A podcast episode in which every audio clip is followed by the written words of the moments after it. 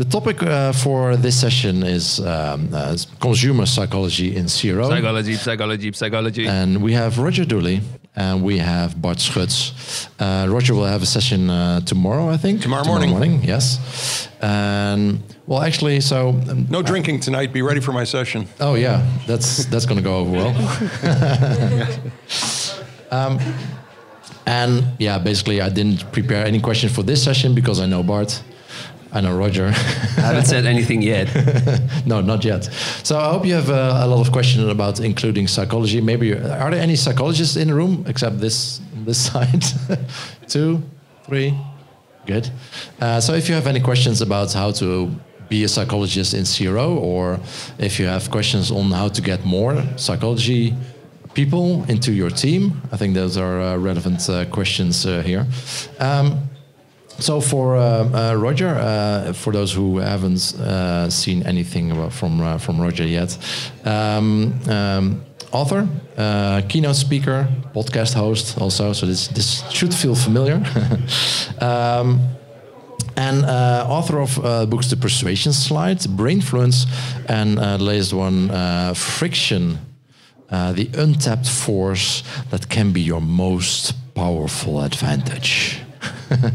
Very good. And um, so I, I, assume you, you brought your uh, friction goggles, right? Yes, I didn't bring the physical ones with me, but I do actually have a demo yeah. pair that sometimes I carry around. But my friction goggles are always present in my mind. Good, good. Um, so definitely read the book, then you'll know uh, about the about the goggles. And that, that long, strange subtitle took weeks of negotiation between uh, me and McGraw Hill to arrive at, and finally it was like, whatever, this is good enough. Was there an A/B test for the title? No, no, uh, they aren't into uh, testing. Uh, so uh, some some uh, improvements to be made. Although, although, I did do some uh, actual testing on the cover and the cover design uh, using eye tracking, and some other tools. So there was a, a, testing component involved. Nice, nice. And we have Bart Schutz uh, Chief Psychology Officer at Online Dialogue, keynote spe speaker at every CRO conference around the world, um, and an active uh, consumer psychologist, and um, uh, also active at uh, NIP. Um, what's the, what's the exact uh, name of the committee again? Uh, it's the section for economic and consumer psychologists. Yeah. What do you guys do there? And I'm chairing the, the board which is easy because I founded the section. It was very easy to become chairman. that helps. That's the trick. That's the trick. Um, so um, first, so we're talking about uh, psychology and, and uh, friction. I think that's uh, an easy way in. So. Uh, uh, Roger, so the, the friction, is it always bad? Let's start with that one. Uh, actually, friction isn't always bad. It is bad most of the time, and generally, it slows down progress in most fields. It makes customer experience worse. It makes employee experience worse, which reduces employee engagement, which there's a huge crisis in today, at least in the United States, with employees not being actively engaged with their company. It determines uh, which regions succeed and fail, uh, and there's sort of, uh, but it can be used in a positive way to steer behavior. Uh, if you have two paths, uh, adding friction to an undesirable path, assuming it's in the interest of the consumer or the employee, can be a good thing. Yeah, and uh, Bart, I, heard you. Uh, yeah, I do not agree, unfortunately. that's, uh, that's no. why I didn't prepare any questions because. Yeah. no, I think it's uh, it totally depends on whether um, a consumer is better off or is more persuaded with or without friction. We have a lot of examples where adding friction actually uh, uh, helps sales. You know, like undesired pop-ups in front of your screen, which you have to click away, which actually increases conversion rates or so yeah, it, it, it, totally depends, and I think that's the the nightmare of psychology. That it's human behavior. It's very complex. It's dependent on internal brain processes, on external situational factors, and in that complexity, we are very uh, not good in predicting what's going to work or not. Um, and that also applies for, for friction. In the Netherlands, we have a saying: "Zonder frictie geen glans." And I think that like in half of the cases, it's without friction, there's no shine. There's no shine without friction. Um, so it can be a very good thing for the consumer, right? Also, I mean, friction for me is also making products incomparable, so people are more following their intuition when they choose, and it's a less rational choice, but at least they, they choose more, right? So if you're presenting, for example, hotels, it's, I think it's adding friction that you emphasize different aspects of the different hotels. So one hotel will have a very good restaurant, the other one will have a perfect view, and the last one is very easy to reach.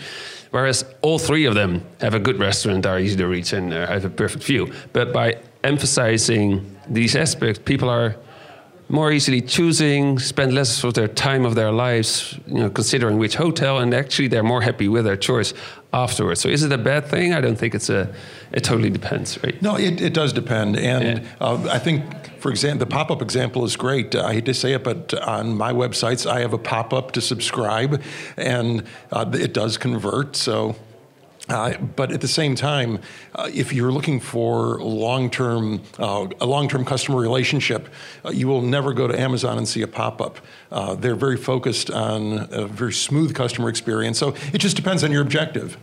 Yeah, it does. Is, is it uh, also a long-term versus short-term thing? Like the, the pop-up is something that would, would, works right now, but maybe in the long term it's annoying. I, I think that um, a consumer decision with friction will uh, on average, lead to more loyalty than a very easy choice.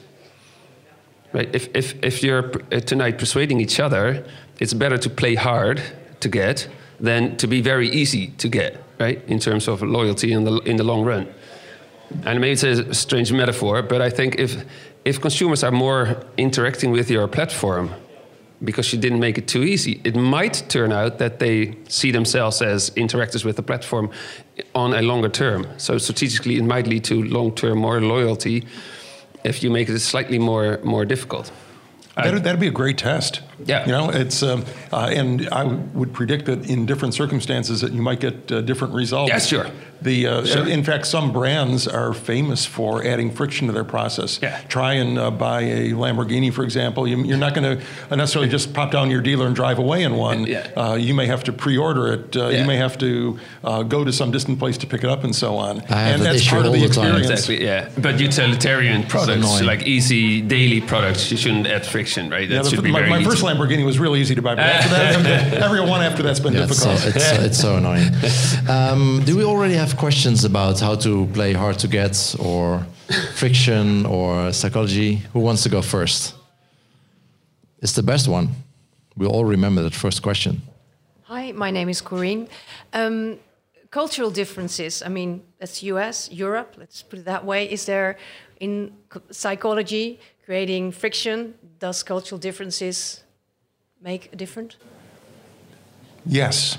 Oh, Next question. You, thank you. I, yeah, I think no, it, uh, I, I, didn't get into that a lot, but I think different cultures do certainly have different expectations of how uh, easy a transaction might be. Uh, in China, in the Hema stores, which are not the same, I found uh, on this trip, as the Dutch HEMA stores.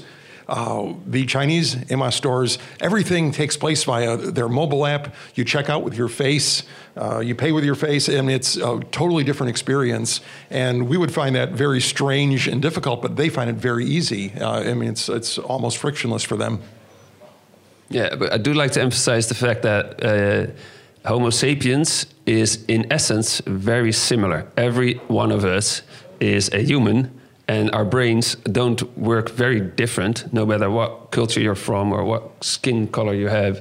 So the, the baseline is we're similar and then there are slight differences nature, nature is similar and nurture is different. Yeah yeah well i yeah. Not sure about the na- whether we're in, in nature different. Because like the biggest difference is between the individualistic countries, and we're not that different from the states, uh, even here in Europe, and the more uh, like the Asian. Uh, how do you call it? The groups, group sense, uh, community oriented. Community oriented. That's that is a big cultural difference. And what I tend to do nowadays, uh, thanks to the CRO world, is if people ask questions like this, I look at the bigger data driven platforms like Facebook or Amazon and see whether they are presenting different interfaces to different countries, right? And they hardly ever do. The differences are too small to start segmenting for those groups.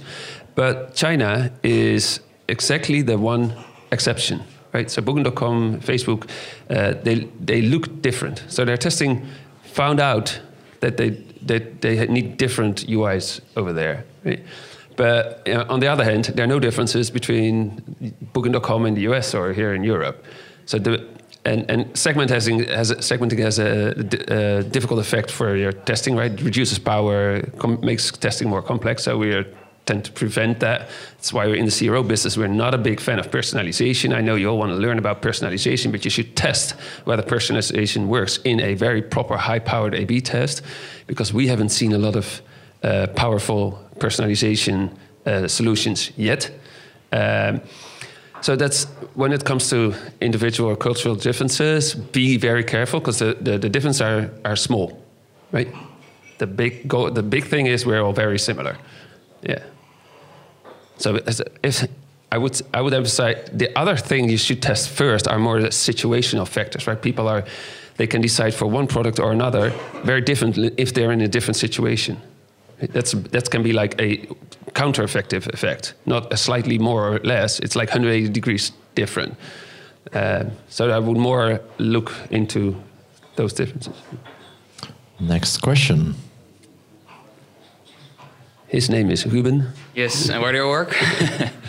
I work for Online Dialogue CRO Manager. Um, the topic of this talk was consumer psychology in CRO. Uh, I was actually just talking to Roger that we as conversion specialists or anyone working in this market know so much more. We get so much more data and we can do learn so much more and faster on psychology than academics. And it's not just the, the, the academics part. Uh, Bart, you were uh, at a bunch of lawyers, I think, two months ago, and you taught them about our data, which we have. So, consumer psychology in CRO, what, what, the people working in that, what position should we take? How should we help these people, ethical wise? Uh, help, where, where, help, where, should we grow? Help, help the academics, you mean?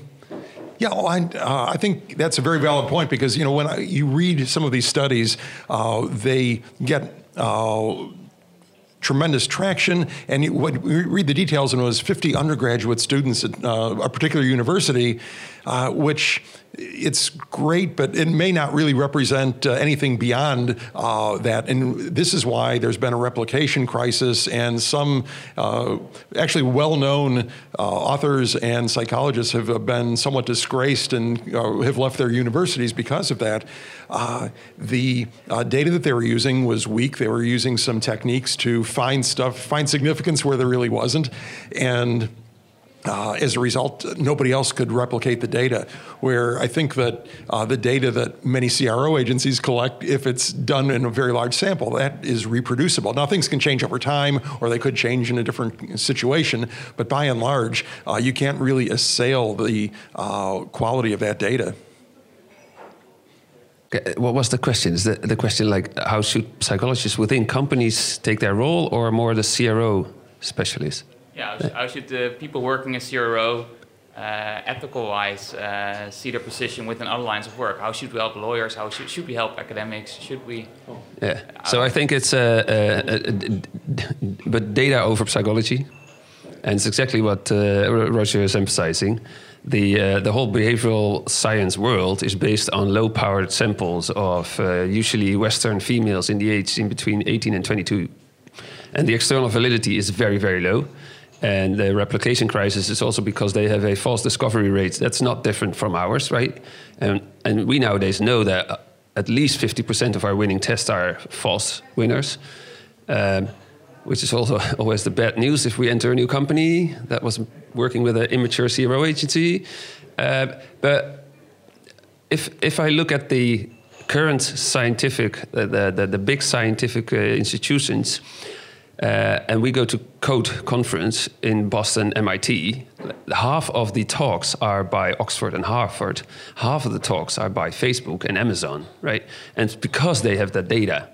And it's so in your role as CRO expert, you, your fight is against all the opinions and all the, the, the, the knowledge that exists in the company, which is bullshit knowledge and psychologists don't have an answer. They only say it's very complex. You don't know. You should test that. But that's exactly the role you have. So I, I, the cultural shift um, is is a very big thing, and I think CRO experts are the ones to take up that role. But then we need different skill set, right? We have to be cultural change managers instead of very nerdy data driven. We think it's very sexy experimentation and data drivenness, but it's not very yeah.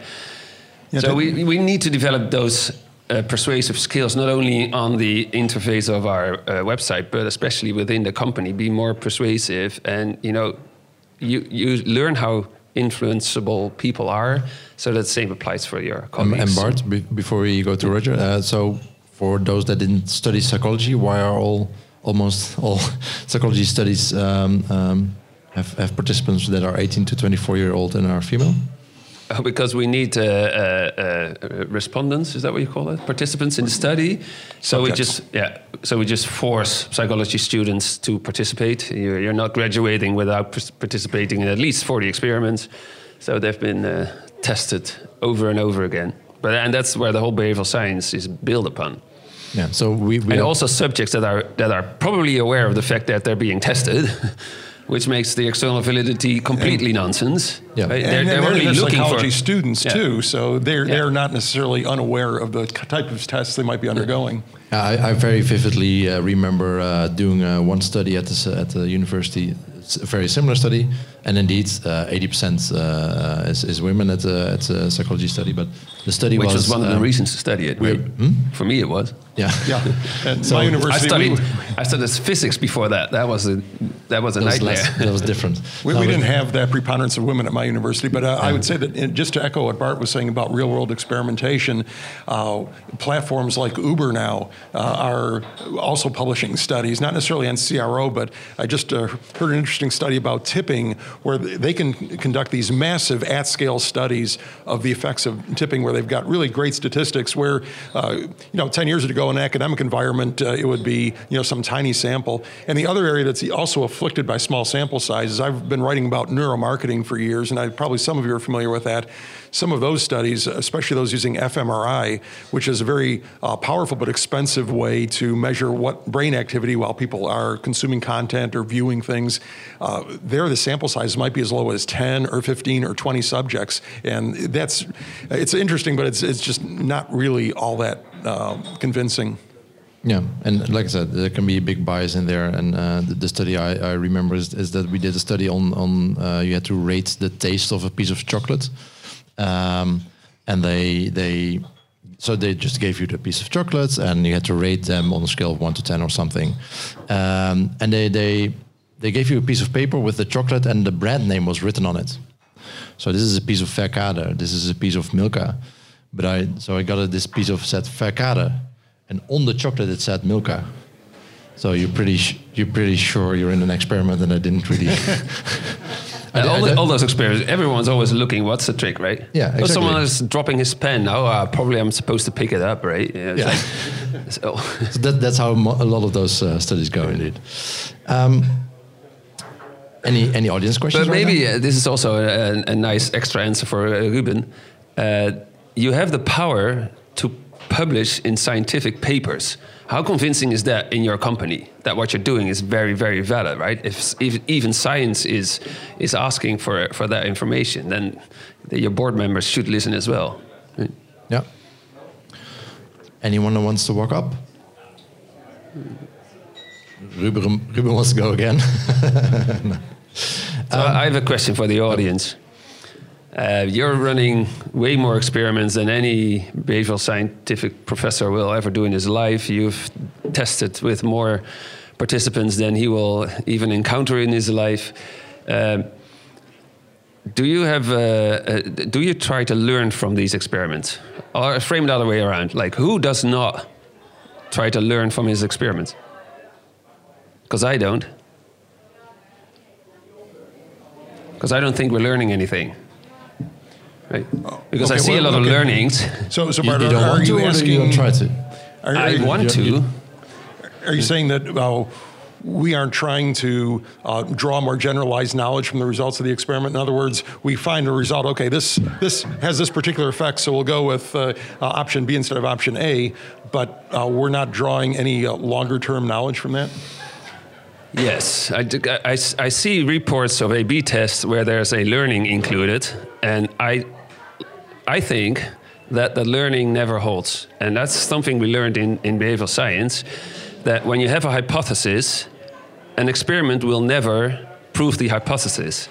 Right? If you read a scientific article, there's never one experiment. There are always a hell of a lot of experiments because there are alternative explanations possible for the effect that you found, which might not be your hypothesis. So in science, you have to counter all the other possible explanations. And I see no one doing that. And as long as you don't do that, you're not learning. And then who cares, right? Your boss doesn't care. He just wants you to grow the company. So stop learning, stop growing the com- start growing the company, right? Learnings are fake, are bullshit. It's not it's not true. If you want it to be true, which I would love to because I love the fact that we're finally able to learn from human behavior, but it involves at least 10 experiments for one hypothesis because you have to prove all the. I can go, come up with a lot of. Give me a, an AB, winning A B test, and I'll tell you a lot of explanations why that might have happened, and you'll have to find out which one is, is the true one, knowing that 50% at least of your winners will be a false positive.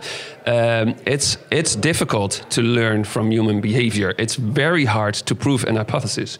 So either just stop doing it, which I think is a very healthy thing to do, or do it properly, but that involves uh, a, a, lot of effort, right? And that's why we also have a replication crisis in psychology because we also didn't have the funds to do it properly, powered properly I, I, think you're fighting human nature there, Bart, because people want an explanation. If one thing worked better than another thing, we immediately want to explain the why need that for worked. meaning. It's massive in your brain. You always want to know why. By the age of six, you ask the why question 300 times a day. Stop doing that because we just don't know. It's a nightmare to have me as a dad because I always give the answer. I don't know. I didn't test it. I'll give that a try. Yeah. Any audience questions? Feels, uh, I'm Bauke from uh, Rabobank, whatever. But Rabobank, Matter, uh, whatever. no, it feels like I'm in a crisis now because we have all kind of consumer psychology, which is based on false studies, and we think we have learning from zero, which is also f- from false tests. So.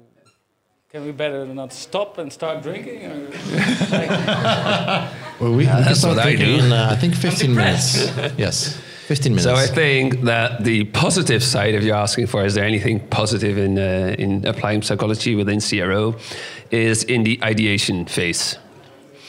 Because if you're not into psychology, then you will uh, test too much rational ideas. I'd say, right? It's it's, it's especially I love Roger Dooley's blog just to get ideas, right? And that's also why I'm not against neuromarketing. I know the studies are bullshit, but it just gives you another twist in your ideation phase.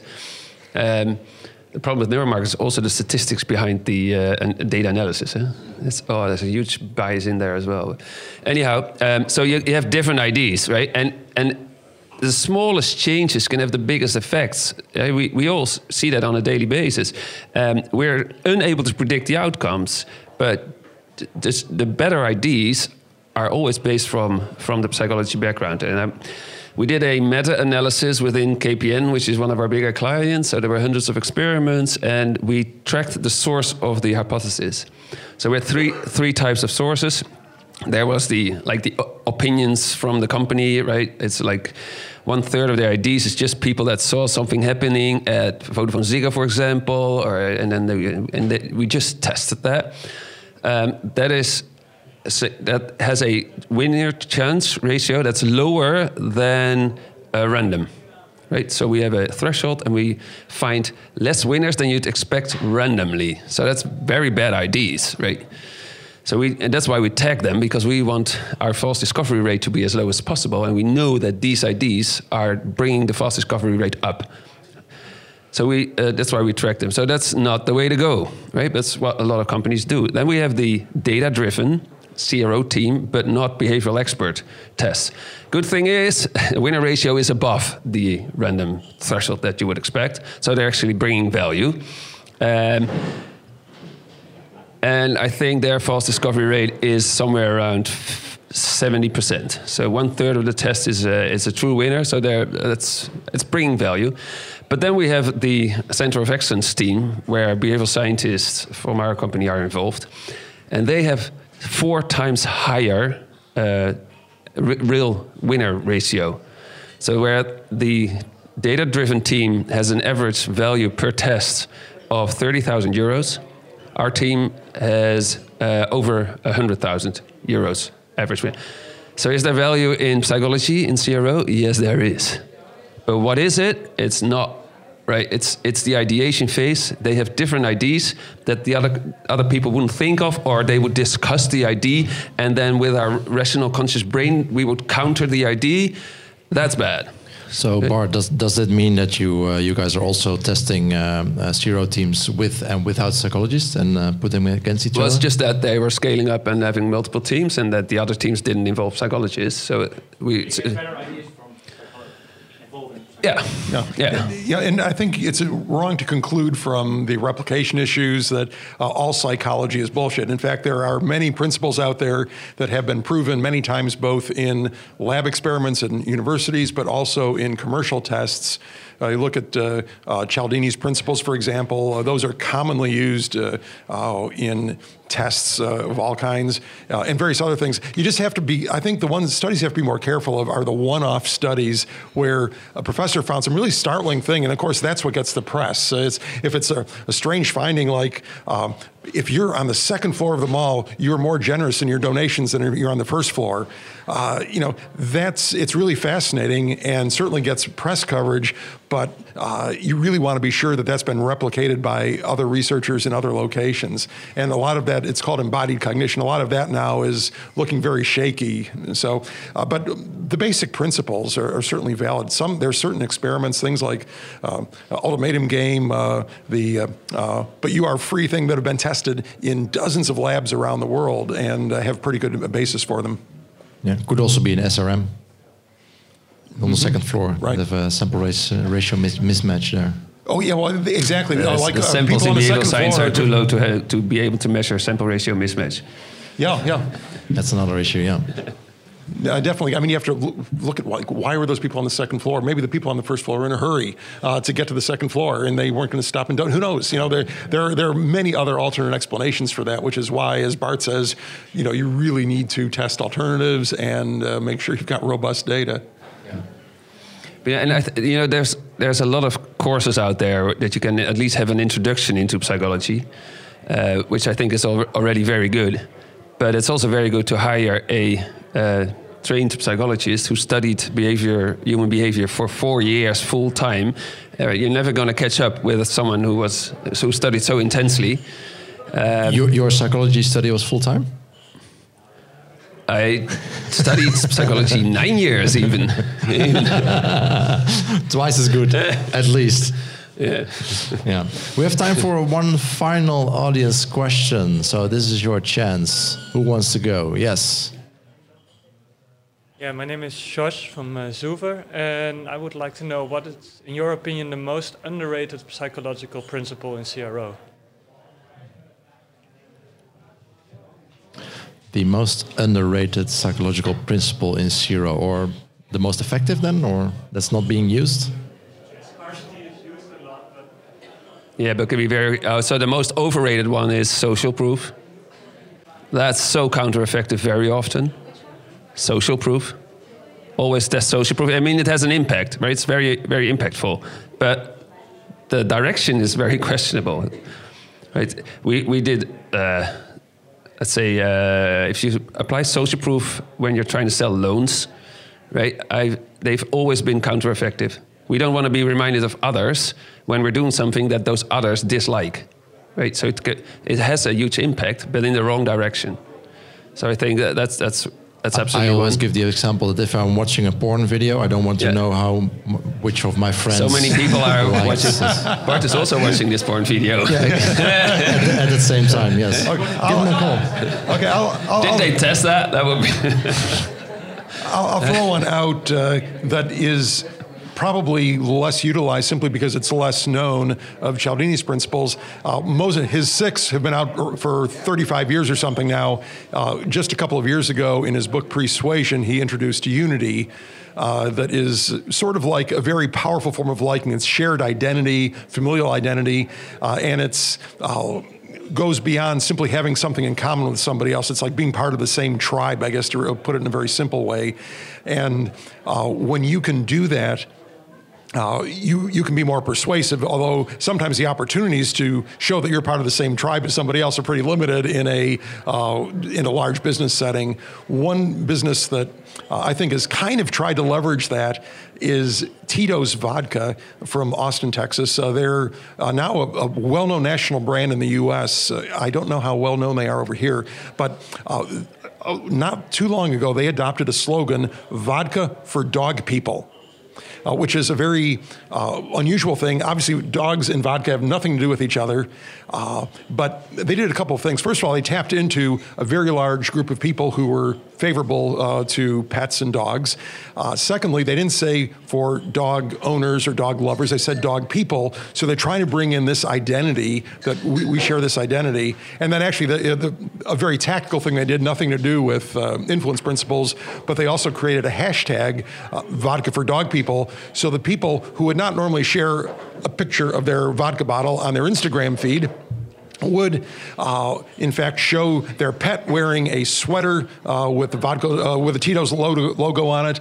Uh, they would uh, have a Tito's dog food bowl or water bowl, uh, or in some cases, they would even pose their pet with a bottle of Tito's vodka and use that hashtag. So not only did they create this liking or maybe even unity effect with the slogan, they turned into a something that could be shared on social media. Thank right. you, Roger. Um, Can I also uh, give one tip? I think a very, very underrated persuasion tactic is uh, variable rewards. Um, so our brain is uh, looking forward to rewards, right? It's not the reward in moment itself; it's the anticipation of a reward that is driving a lot of our motivation.